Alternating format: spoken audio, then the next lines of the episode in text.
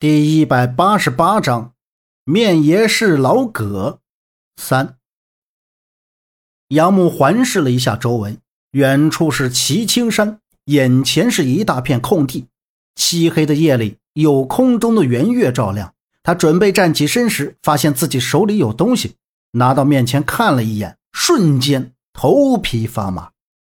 他回想了一下，自己从满来福旅馆出来。支走陈方安就一直沿着旅馆旁边的那条小径往前走，后来发生的事、遇到的人都太诡异了。如果不是因为自己之前有过同样的经历，他都觉得自己真的遇见鬼了。手里的石头是貔貅。周震也好奇地指着杨木手里的貔貅说：“你说你从哪儿捡了这么一块奇丑无比的东西？”发现你的时候，你紧紧的握着，我倒是以为是什么值钱的宝贝，原来就是一块破石头。什么破石头？这是一块黑曜石貔貅。杨木站起身，立刻举到周震的面前，喝道：“貔貅！”周震瞪大眼睛，目光凝视着杨木手里安静呆着的黑色石头，突然咧开嘴笑了起来：“杨木，你可真逗，别开玩笑了，赶紧回去吧。”看到杨木严肃的脸，周震停止了笑声，也不再开玩笑了。两人找到那条小径，原路往旅馆的方向走。路上，杨木边走边把自己遇到诡异的事说给周震听。周震虽然表面平淡，其实心里十分害怕。以前听杨木讲过他经历的不少灵异事件，基本上都是通过古董古物对他产生的磁场效应。这话也是找了相关人士验证的，大多都是关于古物主人过往经来的景象，但是这一次不一样。回到旅馆，在门口巧遇到孟莎回来，周震见他脸色不太好看，赶忙迎了上去，问他哪里不舒服。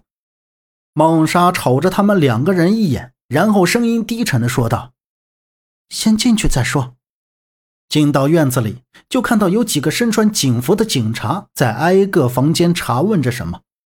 见门口进来人，院子中间一个胖乎乎的警察走了过来，手里拿着一个本子，向左面一挥，说道：“你们三个过来一下。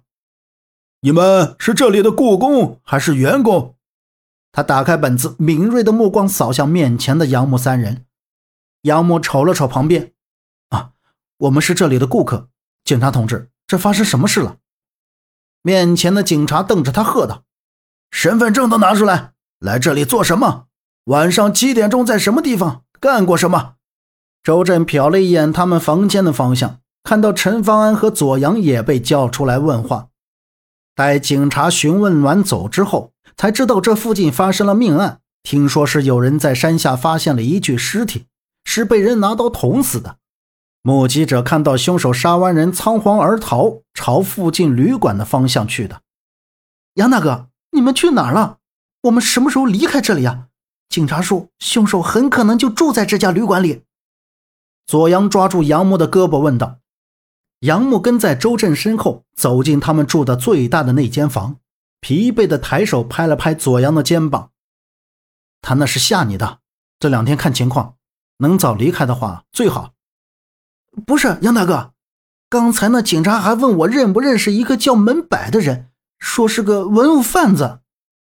左阳跟着走到床边。本集播讲完毕，感谢您的收听，欢迎您订阅，下次不迷路哦。